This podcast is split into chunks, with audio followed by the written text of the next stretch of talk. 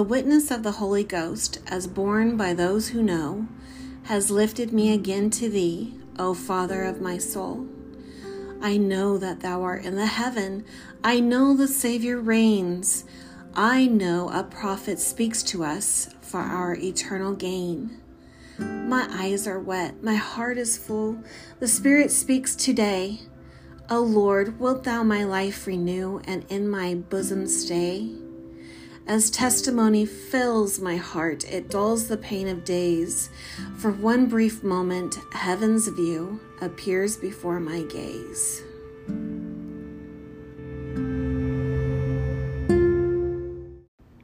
Hello, and welcome to LDS Real People, Real Lives podcast.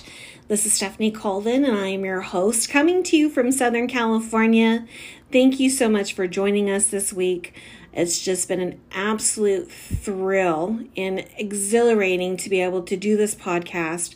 And I'm so excited to be on episode 17 Personal Witness and Testimony of Our Leaders. And we're going to be talking about obtaining a personal witness and testimony, basically drawing closer to our leaders. And the three that I am focusing on are Jesus Christ, Joseph Smith, and our current prophet, President Russell M. Nelson. We know so much about them, but do we have a personal relationship with them? And that is what we're going to be covering in this episode. So stay tuned, relax, and enjoy.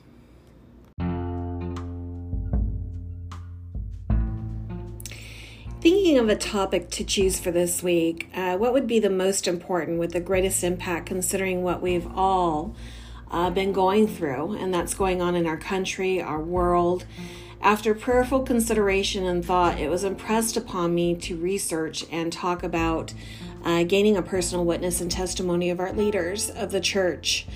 We know about them, we learn of them, we acquire facts and details, but have we developed and nourished a personal relationship with them? So, for this particular episode, I would like to focus, uh, as mentioned before, on Jesus Christ as he sits at the head of his great church here on earth.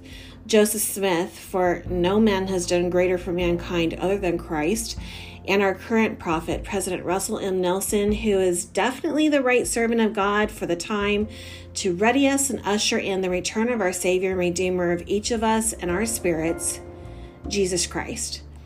When you consider these three, we know a lot about them, don't we? We have many books about them, scriptures, talks that have been given by general authorities, and so much more. Again, in Christ Church, we have a wealth of resources.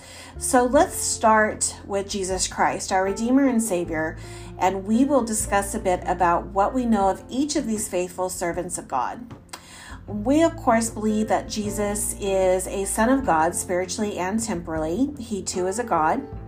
We, as saints, accept what we are all taught in the Old Testament prophetic declarations that have been made that refers directly and so powerfully of the coming of the Messiah. And we believe that Jesus of Nazareth is the fulfillment of that particular prophecy. We also believe that accounts of Jesus Christ and his life and ministry, as witnessed by uh, Matthew, Mark, Luke, and John. We believe he was born of a virgin during the meridian of time, and that from his mother, Mary, Jesus inherited mortality, uh, the capacity, of course, to feel the frustrations and ills of this world, including also the capacity to die. We believe that Jesus was fully human and that he was subject to sickness, to pain, and to temptation. We believe Jesus is the Son of God, the Father, and as such inherited powers of godhood and divinity from his Father, including immortality, the capacity to live forever. We believe Jesus performed miracles, including granting sight to the blind hearing to the deaf, life to some who had died, and forgiveness to those who were steeped in sin. We also believe that Jesus taught his gospel, which is the glad tidings or good news that salvation had come to earth through him, in order that people might more clearly understand both their relationship to God the Father and their responsibility to each other. We believe Jesus selected leaders, invested them with authority, and organized a church. We maintain that the Church of Jesus Christ was established, as the Apostle Paul later wrote, for the perfection and unity of the saints. We believe that Jesus' teachings and his own matchless and perfect life provide a pattern for men and women to live by, and that we must emulate that pattern as best we can to find true happiness and fulfillment in this life. We believe Jesus suffered in the Garden of Gethsemane and that he submitted to a very cruel death on the cross of Calvary, all as a willing sacrifice, a substitutionary atonement for our sins. And that offering is made efficacious as we exercise faith and trust in Him. We repent of our sins and that we are baptized by immersion as a symbol of our acceptance of His death, burial, and rise to newness of life, and receive the gift of the Holy Ghost. We do not believe that we can either overcome the flesh or gain eternal reward through our own unaided efforts.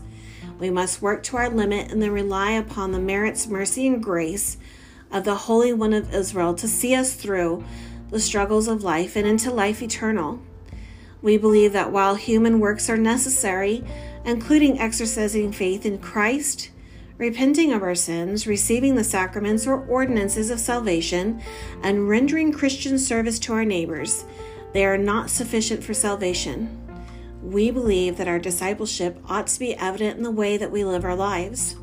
In essence, we declare that Jesus Christ is at the head of this church and he is the central figure in our theology. Christ is our ultimate exemplar. Beautiful. I just love doing this studying of our Savior and Joseph Smith and our, pres- our prophet, President Russell M. Nelson. Moving on to Joseph Smith. He is a prophet, seer, and revelator of the Lord. He has done more, as mentioned before, save Jesus only for the salvation of men and women in this world than any other man that ever lived in it. This is a astonishing declaration which describes a man who was called of God at the very tender and young age of 14. And he died at the age of 38, a very short life between Joseph Smith's birth in Vermont in December of 1805 and his tragic death in Illinois in June 1844, marvelous things occurred. God the Father and his Son, Jesus Christ, appeared to him, teaching him more about the nature of God than had been known for centuries. Ancient prophets and apostles bestowed sacred priesthood power upon Joseph making him a new authorized witness of God in this last dispensation. An incomparable outpouring of knowledge and doctrine was revealed through the prophet, including the Book of Mormon, who I absolutely love. That book is so precious to me. The Doctrine and Covenants and the Pearl of Great Price. It's through him, Joseph Smith, that the Lord's true church was organized once again upon the earth such an amazing, amazing, miraculous work. Joseph Smith was a sixth generation American, his ancestors having emigrated from England to America in the 1600s. The prophet's ancestors typified the characteristics often associated with the early generations of Americans. They believed in God's directing care over them. They had a strong, very strong work ethic, and they diligently served their families and their country. So Joseph Smith was born on December 23rd of 1805 and he was the fifth of 11 children. He was named after his father, and the children in the Smith family were, um, in order of birth, an unnamed son who died shortly after birth, and then came Alvin, Hyrum, Sophronia, then Joseph, Samuel, Ephraim, who lived less than two weeks, William, Catherine, Don Carlos, and Lucy. Evidence of the prophet's extraordinary character emerged early in his life. Uh, the Smiths were living in West Lebanon, New Hampshire, when a deadly epidemic of typhoid fever attacked many in the community, including all, all of the Smith children. Um, while the other children recovered without complication, unfortunately for Joseph, and I'm sure this was part of his education and progression, when he was about seven years old, he developed a serious infection in his left leg. Um, so the doctor who had come from Dartmouth Medical School, um, nearby Hanover, New Hampshire, agreed to perform what was then a new surgical procedure to try to save Joseph's leg. And as the doctor and his colleagues prepared to operate, I was always so impressed by this because Joseph had asked his mother to leave the room. He didn't want her to witness his suffering. You know, he had very tender feelings towards her and loved her so very much. He did not want to put her through that. Again, Joseph was here. Um, he was suffering, he was in pain, and still thinking of others before himself. He also, uh, back in those days, they didn't have the anesthesia that we have during these modern times. And so they wanted to give him liquor to dull the pain, and he told them no. Uh, he relied uh, only on his father's reassuring embrace, and Joseph bravely and courageously endured as the surgeon bored into and chipped away part of his leg bone. I just can't even imagine, imagine doing that and having to go through that without any type of uh, help. The surgery, of course, was successful, although Joseph walked the next several years with crutches and showed signs of a slight limp the rest of his life. We know of the first vision and his faith in the wonderful scriptures of, uh, you know, James 1 5. He totally believed in this scripture, and that's what led him to the grove. And that scripture is If any of you lack wisdom, let him ask of God that giveth to all men liberally, and upbraideth not, and it shall be given him. We know that he saw angels, that he conversed with them, and learned as a student from them wisdom and divine knowledge. He restored the priesthood of God, and we know that he married a wonderful woman and daughter of God, Emma Smith. She was an excellent equal partner for their journey and missions here on earth. He has baptized so very many. He has spread the good news of Christ's gospel. He loves the Lord and God with all of his heart, might, mind, and soul. And he fought valiantly and with great courage when needed, and was sought after repeatedly by those who would stymie the restoration of Christ's church on earth, and so much more. Joseph is quite an amazing individual. Moving on to President Russell M. Nelson, we know that the prophet is a world renowned heart surgeon, that he has held many callings in the Church of Jesus Christ of Latter day Saints, including uh, being a stake president, an apostle for 34 years. Um, he was the quorum president for a few years. I think that was from 2015 to 2018. Uh, he was in the U.S. Army Medical Corps during the Korean War. And he was born in Salt Lake City in 1924, and he graduated school very early at the age of 16. Just a brilliant, brilliant mind, and enrolled in the University of Utah at that time. He moved through the medical program swiftly. He was a member of a research team at the University of Minnesota, and they have an excellent reputation. And he helped along with a few others, develop the heart lung machine that in 1951 supported the very first human open heart surgery using the cardiopulmonary bypass that they invented. He accepted a faculty position at the University of Utah as well, and he had has had and still having a wonderful fulfilling life. When he performed the first ever uh, it's called a tricuspid valve regurgitation, his patient happened to be a Latter day Saint stake patriarch. Later, he would perform the very same surgery on a prophet in the 70s who I absolutely love and adore. He always just had this grandfatherly feel to him anytime that I watched him, and that's President Spencer W. Kimball. Um, President Nelson is an amazingly smart, intelligent, gifted, and spiritually receptive man. Uh, or prophet was called to be an apostle by the very same man that he operated on, President Kimball. And early on in his apostleship, he was assigned to the church's Young Women program and helped develop the Young Women Values and Personal Progress program. And you know what? I never even knew that.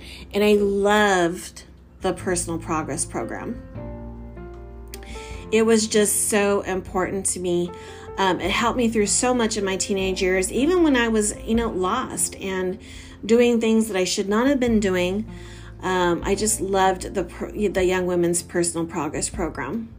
In 1991, President Nelson served as the negotiator for the LDS Church with the IRS over whether contributions to support missionaries that were serving would be tax deductible. In 92, he was the church's lead delegate to the Parliament on World Religions, and for a time, he was also the church's representative to a U.S. State Department Committee on International Religious Freedom. President Nelson's assignments as an apostle have included supervisory responsibility for the LDS Church in Africa. In 2009, he, along with his wonderful wife and others, they were actually attacked while in Mozambique. And from 2007 to 2015, President Nelson was a member of the Church Board of Trustees in Education.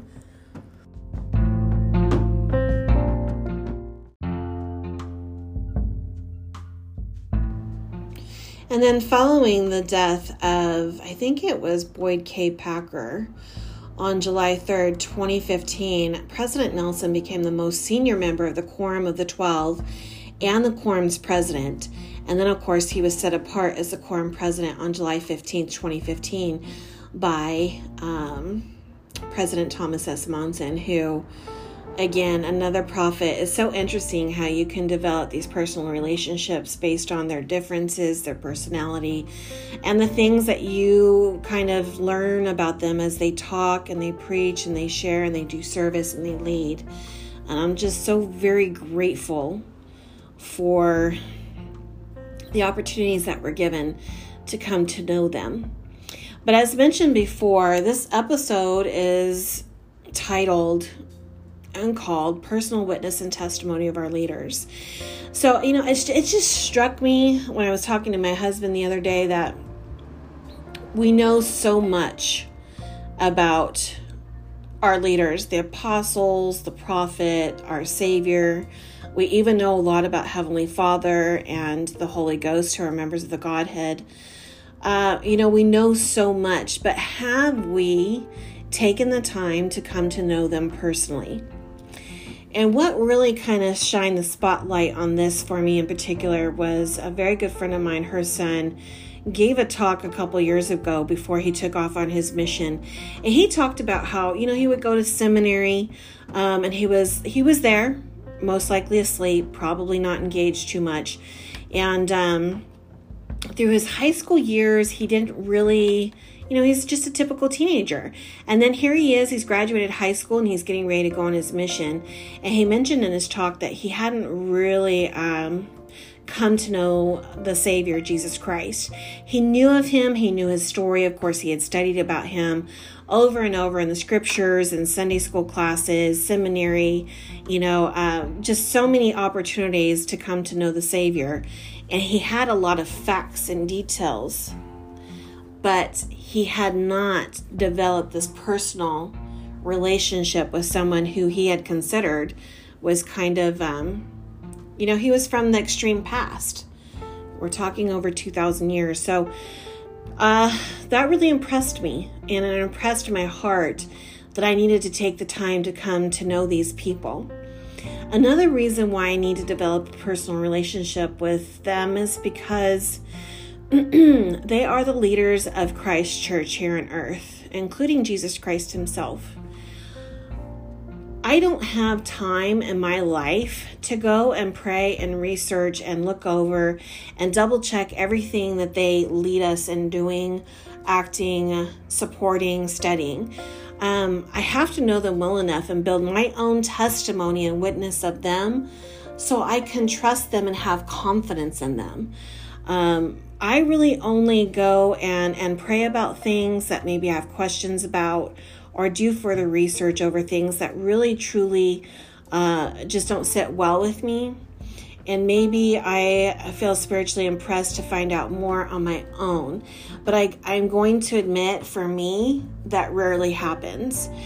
As I have put daily time into scripture studying as well as coming to, you know, know our wonderful servants and leaders of the church. Um, I trust them. I love them. And I have developed a personal relationship with them.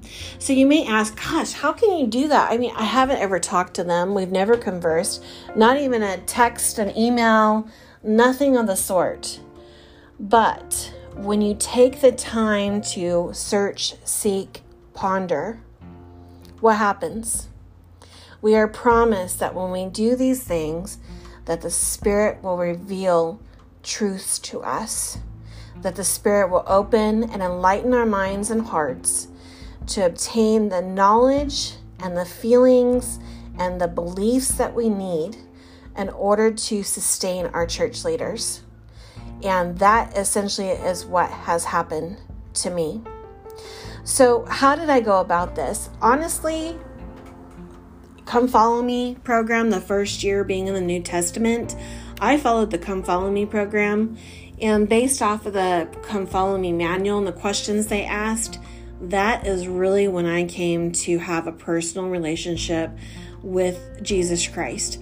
I came to know his life so well and the details of his life that literally in my own life, in my own daily life, if something happens, if something occurs between me and someone else, whether it be someone I know, a stranger, whatever the case may be, I can quickly refer to, you know, that kind of old WWJD, what would Jesus do? And because I've studied him out and thought about him, and really taken the time to draw close to Him and come to know Him, I can quickly come up with the knowledge that I need of His life that can give me the compass and the guidance and direction that I need in my life on how I need to behave or act and, and my desire to be Christ like. So, the same thing with Joseph Smith.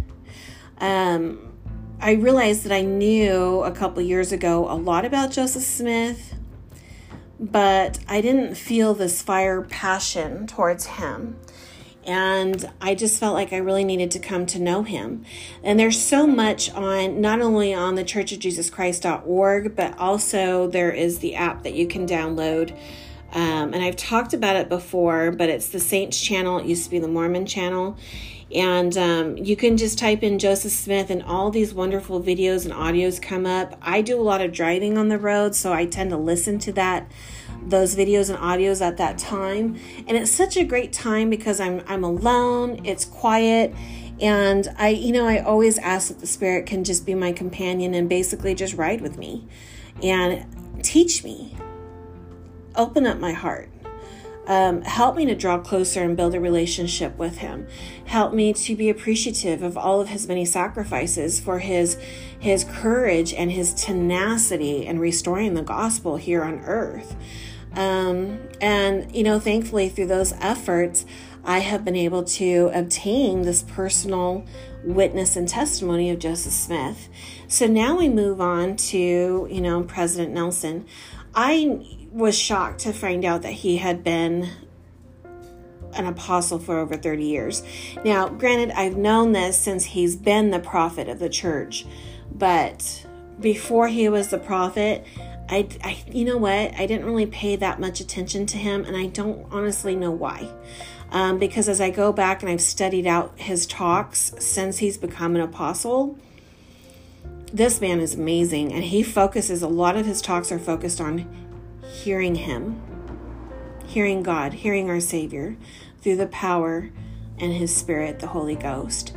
And um, I just don't know why I never connected that before. So, when he became the prophet, I did a lot of studying, just like I did with Christ and Joseph Smith. And I went to all the good books and resources that I had available to me. Um, and you know, I really liked that he came out when he was first called to be the prophet, and I don't remember if it was conference or not, but he came out and shared personal details about himself, who he was, his life, and shared funny stories and it, just made him so tangible and real like he could be your grandfather your father your best friend um, someone that you could sit with every day and have the utmost wonderful joyful experience with him and just be completely elated and that's how I f- see all three of these men as if I was able to spend any personal time with them in the flesh it would be utter exhilaration and elation, is what I would feel. Now, how do I know I would feel that way? Because I've taken the time to develop these personal relationships with them. And, you know, this is why I'm grateful for the church, the organization of the church, and the teachings of the church. The church will always teach you, because Christ is at the head of the church, how to draw closer to the precepts, the teachings, and even those that have made many sacrifices for us to be where we're at today. Um, and I'm so grateful for that leadership. I'm grateful for the opportunities that were given to gather together and to share ideas and experiences and also our testimony and faith with each other. I always learn so much from the other brothers and sisters, and it enriches my study time because I always pick up great new ideas on what to do or kind of how to study differently. Um, so I can really put myself in the context of the scriptures, understand what's going on at the time, and um, you know be very present in their lives as I read about it. And you know what's so super cool about this experience for me personally? is that as I've been doing this and, and studying out these people that I really want to draw close to and have this very, very close personal relationship with, now when I read stories about them, and this is the talents that can be given to us uh, through the Spirit of God, but this is also how the Holy Ghost can communicate with us, and this is just how He does with me, okay? Um, is that when I read the scriptures and I'm studying Christ or Joseph Smith or even, you know, uh, President Nelson, it unfolds in my mind like a movie and it takes my understanding to a whole nother elite level. Um, and I draw so much closer to them. And then all of a sudden, I start to feel their love for me. And because I'm feeling their love for me, oh my gosh, my love for them like, I cannot wait for the return of Jesus Christ. I cannot wait. I hope that I'm one of these ones that gets to go to, to all of these wonderful conferences and meetings when, you know, Christ and um, Joseph Smith and the prior prophets, I love Brigham Young, they're going to be there. And, you know, I want to be there. I hope I'm alive for this.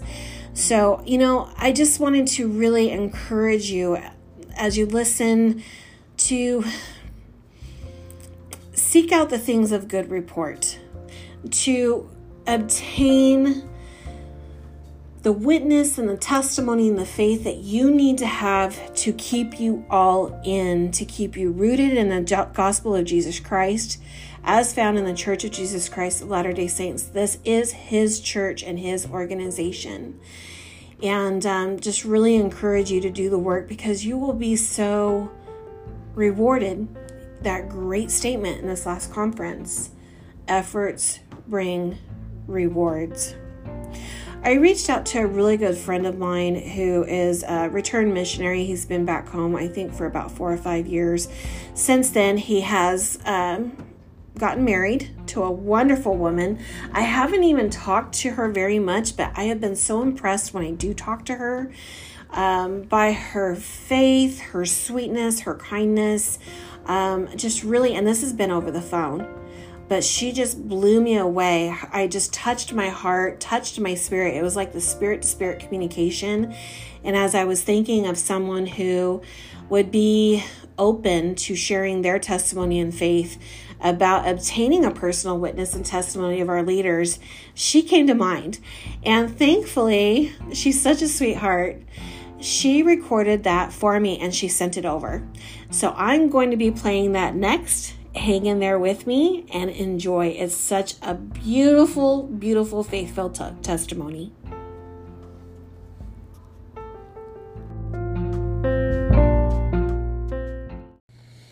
Hi everyone, I'm Sandra Hull. Um, I'm 21 and I live in Memphis, Tennessee. Um, I'm sure my last name sounds familiar because my husband, Cody, just recently spoke on this podcast about repentance. Um, but anyway, so Stephanie asked me if I would talk a little bit about gaining a testimony of Christ. Um, I just want to put a disclaimer out there to everyone. My story isn't the prettiest, um, and it can deal with quite a few difficult subjects. Um, I'm sorry if I cry in advance. It's a very difficult thing for me to talk about um, and re experience, but I am also a little bit of a crybaby. But um, here we go. So I was born into the church uh, with a convert mom and a member father. They're two amazing people that have always taught me a lot in my life. They um we would have great family home evenings and beautiful times together. Um, they have always taught me and my siblings about Christ and the love He has for us and the love that He has for others. Um, they've always taught us about the love that we need uh, to have for others as well as ourselves. Um, love has all, excuse me, love has always been the foundation of um, my life and of what I thought other people's lives should be, and how our church is led and how it is congregated and the love that was supposed to be through it, all of it. Anyway, so I'm going to time skip a bit and I'm going to say that my journey kind of starts at the age 14. Um, it was summertime and I had just finished eighth grade. I, uh, I've been dealing with some very difficult things. I have severe anxiety and depression, as well as a few other mental illnesses um, that don't thankfully come into play during this story right now. Um, I had been struggling with a really bad secret, um, and because of that, I was really, really struggling with myself um, and who I was, and you know my image, my self esteem, and everything. You know, you're you're 14. It it's a hard time for teenagers. So, one day, I had finally been arguing with myself back and forth on what I was going to do and how I was going to fix whatever needed to be fixed. And so one day, I came out as bisexual in an impulsive Facebook post. I didn't tell my parents. You know, I had my sister had found out because I had told one of my friends and she'd seen the text and she was a huge support. And I was like, you know what? So far, I've got nothing but positive responses. So let me just put it all out there. It can't be that bad, right? what else are you supposed to be at 14 years old other than impulsive? Um, so I I remember leaving it there, not telling you know anyone, and just getting us all these great you know responses. We love you. We're proud of you. We support you from all of my friends at school, and uh, I had added a couple members on my Facebook, and they had screenshotted the post and sent it to my bishop, who is kind of like a minister. Um, he's the leader of our um, church in a in like a smaller sect, I guess. I don't know, it's hard to explain. Um so he called then called my parents um and told them and they were shocked. Um we had a me and them we had a, a talk and they told me that they loved me. They told me that they didn't support it necessarily. They thought it was a phase. You know, everyone kind of goes through this phase of trying to figure themselves out, and that they love me um, but, you know, I wasn't allowed to act on the feelings and everything like that. It was very hard to hear, um, but at least they still loved me. At least I still had a place to stay. Um, and, a, and somewhat of a support system. I was kind of lucky in that department. Um, sadly, this was the easiest part of uh, my journey. Excuse me. It became a long and difficult path after that um, all of these beloved members that I, you know, had been treating me like their child and everything like that, started treating me as a problem. Um, I was in Young Women's, which is kind of like a youth group for the church. It ranges from uh, ages 12 to 18. Um, I had grown up with these girls, and I love them as sisters. Um, they had seen me kind of like a mom. Um, it was really great, and they were just they were a good support system for me. They didn't care. They loved me no matter what. It was the parents that started acting differently that, you know, became the biggest hurts in my life. Um, they the parents would show up to our activities and stay the whole time, kind of watching like hawks. Um, and they would pull the girls away from me every time I tried to talk to them. Um, they wouldn't talk to me very nicely. Um, in front of my mom, they would act all nice and friendly, but to me, there was a lot of harsh words said, a lot of pity and, you know, fakeness. Soon, um, the bishop, same bishop as before, he called me into his office. Um, this was a downhill. This is what made everything else go downhill. Um, he told me that being bisexual, I was sinning and that I needed to repent of it, and that God would take this burden off of me. Basically, essentially, pray the gay away. Um, I was given rules. I was not allowed to be alone with the other girls, these girls that were like my sisters, and I was not allowed to be alone with them without parental um, supervision or some type of guardian or anything. Um, I was no longer allowed to touch the girls, meaning hugs, hand holding, them putting their heads on my shoulders at any time, anything like that. I, um, which was hard for me. I'm a very affectionate person. Physical touch is my love language, but I understand the rules of consent and I fully believe in it, and I would never, you know, do anything like that. Um, soon after this, uh, friends from the church would started calling me an abomination. Um, an abomination to God and told me that I should kill myself to uh, rid God of evil on the world on the earth. Excuse me. Um, I was told this by parents, by adults, by uh, kids, by teenagers, anyone that knew my story had an opinion on it, but I wasn't allowed to have an opinion on it. I was allowed to sit there and take it all. I was bullied, abused, accused of assault, and um, molestation, molesting these girls at church. Uh, I was picked on. I was made an example of. Uh, this happened until I was 18 and aged at a young woman's. Um, the bishops changed soon after that, and the rules were lifted, and it became a little bit easier on me. Anyway, my testimony started developing when I was about 16. Um, I was having a very hard time. As I said before, I have severe depression and anxiety. Um, I had been cutting myself, and it had soon become my addiction. I was in therapy, and I had been in therapy for years, um, but it wasn't really working, uh, no matter how hard I tried. Um, so, about 16, my sister had left on her mission, my big sister, the one that was my support system. She left on her mission. Um, we were having really hard troubles with my brother at that time. Um, he and I are very close. They called us the twins. Um, and so it was hard on me, and it was hard on him, and it was hard on the family. And plus that, I was going through personal issues. I was going through hell and back. I was tired of being a burden. Excuse me.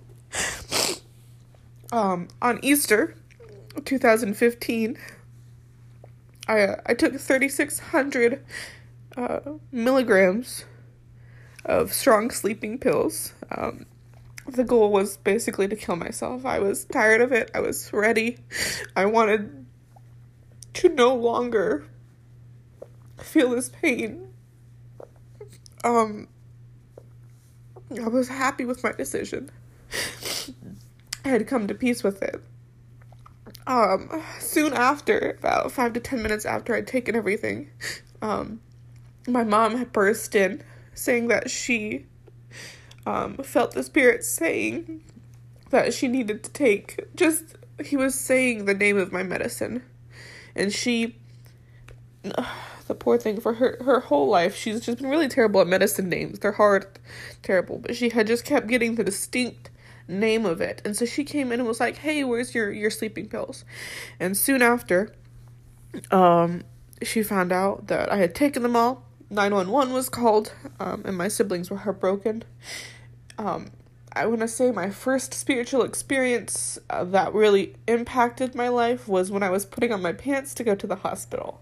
Now, I know that sounds ridiculous, but through the midst of everything, screaming and crying, my little sister was has really bad anxiety. So she was throwing up and everybody was screaming and crying and just it was a whole thing. And I was calm. I was very calm and I was very my mom thinks it was cuz I was, you know, really high on sleeping pills, but for me it was, you know, I knew it was the spirit and he was telling me everything was going to be all right from here on out. Excuse me.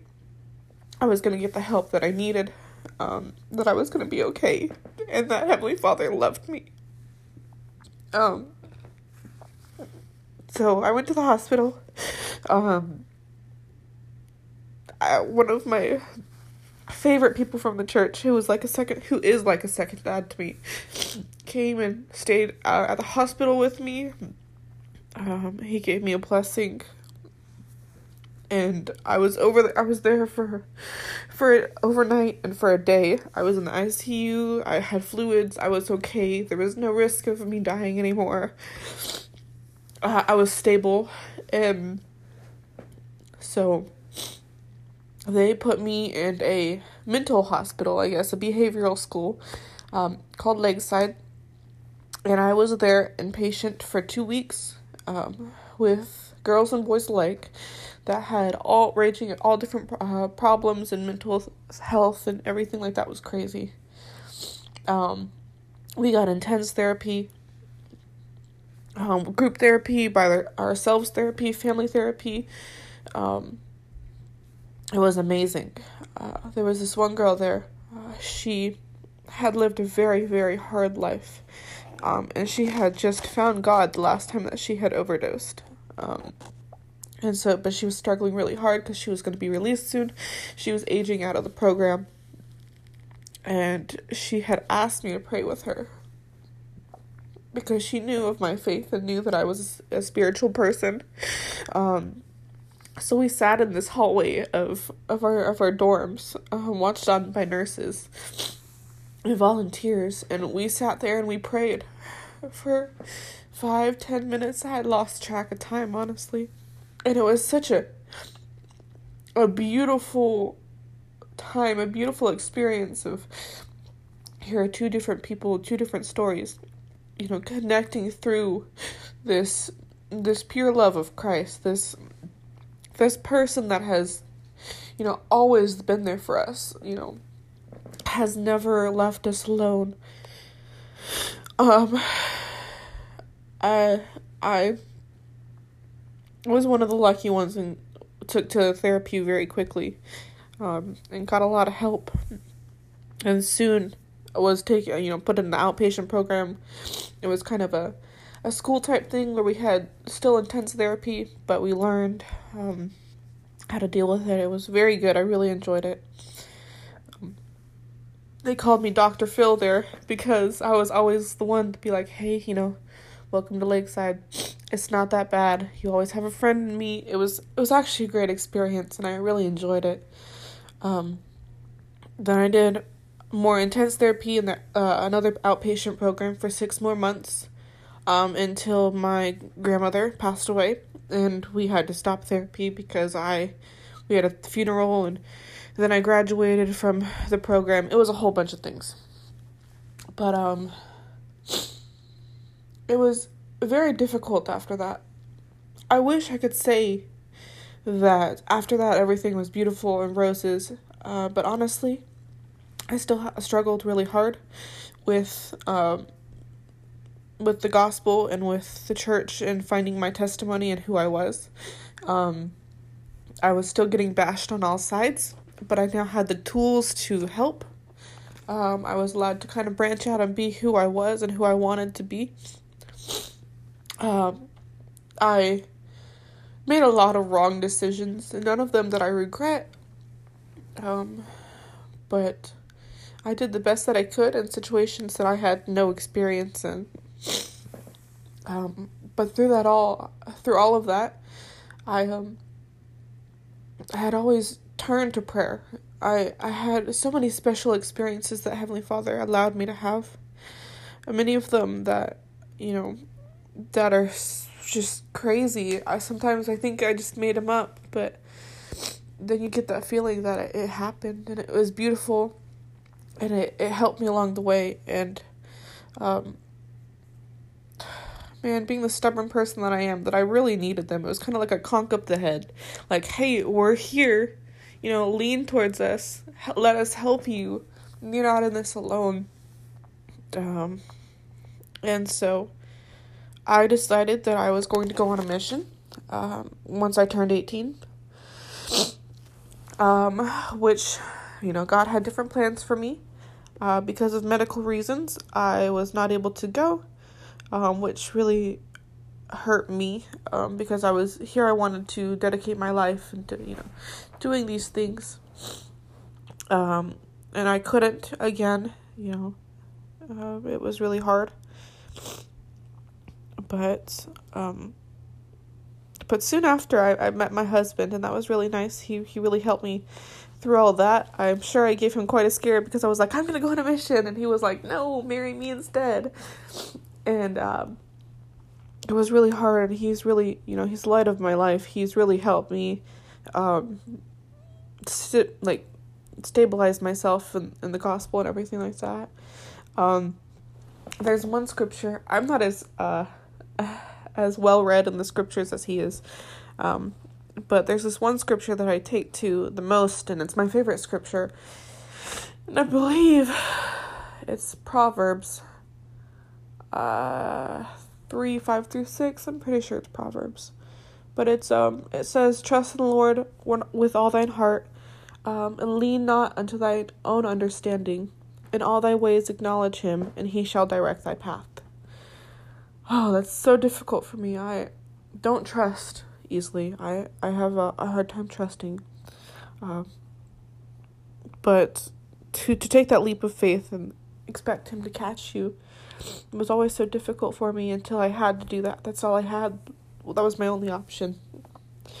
Uh, the most broken that I was, the only option was to, to fall into his hands. Um, and I was caught every time. Every time that I step back or I stumbled or, you know, I relapsed into cutting again. I've I'm almost four years clean and it's still as hard as it was that, that first day of taking that step you know, with with dealing with hardships and everyday life things, you know, stress, work, bills, the gross adulting things we have to do. it's hard, and right now, um, I'm actually having a little spiritual trouble as it is, um, struggling with it a little bit because of the hardships of life. But I know, and Cody doesn't let me forget it. But I know, you know, he's there for me, and that he as soon as I'm ready for his help, you know, he's right behind me, you know, r- extending his hand, waiting for me to reach back. Um, it's life sucks, but there's so many joyous times in it, and sometimes we just kind of look for that joy, you know sometimes our joy isn't in spiritual things such as scriptures or prayer, but in, you know, puppies or, you know, animals, but not in a gross way. But like, you know, cute things, cooking, baking, music.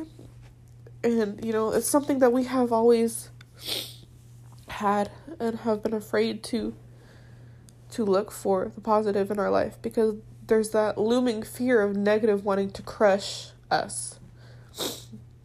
That that af- being afraid of failure. Uh, but I, I know that with Heavenly Father's help, with His, with Christ as well, you know, He He He helped. He died for us. He felt everything we felt. He has gone through everything that I've gone through, gone through everything you've gone through and he understands just as well as we did, as we do, through this hurt and this pain. He remembers it like we remember it.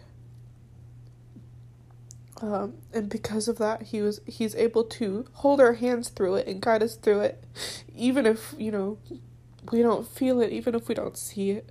He's there waiting for us, loving us. Uh,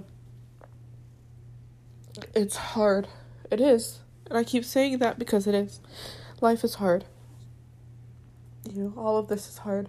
Trusting in something you can't see is hard. But you can feel it. And you can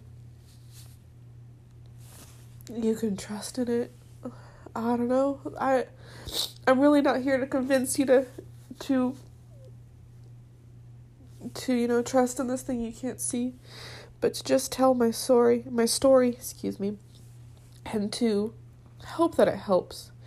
That you know not everybody's story is the same. Everyone's is so different, and it's not always the cookie cutter way of, oh, I read a scripture and now I know the church is true. Which, if that is your story, that is your story, and to be proud of it, and to love it, you know. There is no one correct way to to find the gospel, to find this love of Christ and love of Heavenly Father. It's your story. It's it's the way that you live this gospel that's important. Not what other people think about you, not how you, you know, how you react to it, but how you find it. It's the journey. It is. It's the journey. It has always been the journey. Um, and honestly, I wish you you best on your your journeys.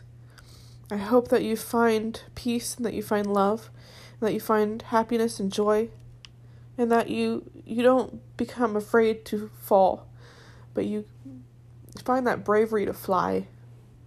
Uh, and with that, I I have nothing else to say.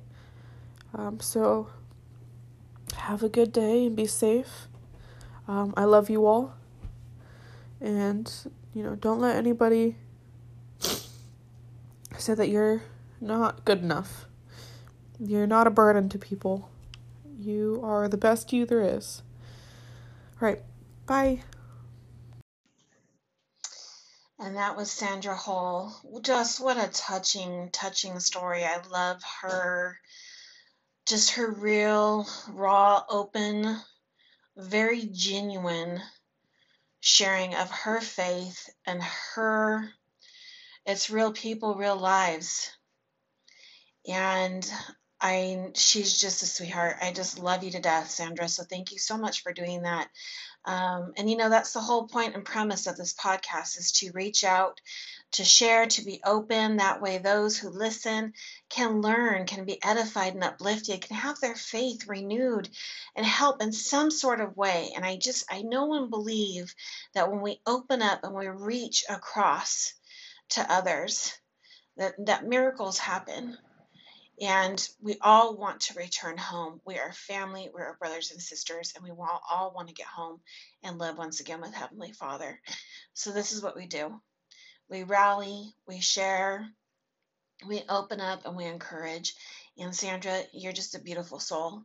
Thank you for your courage and your strength, for your love, and most of all for your faith. I love you and Cody so very much. So that's it for this week. Remember to be kind for everyone you meet is fighting a hard battle. Stay safe, stay healthy, stay faithful, and God bless.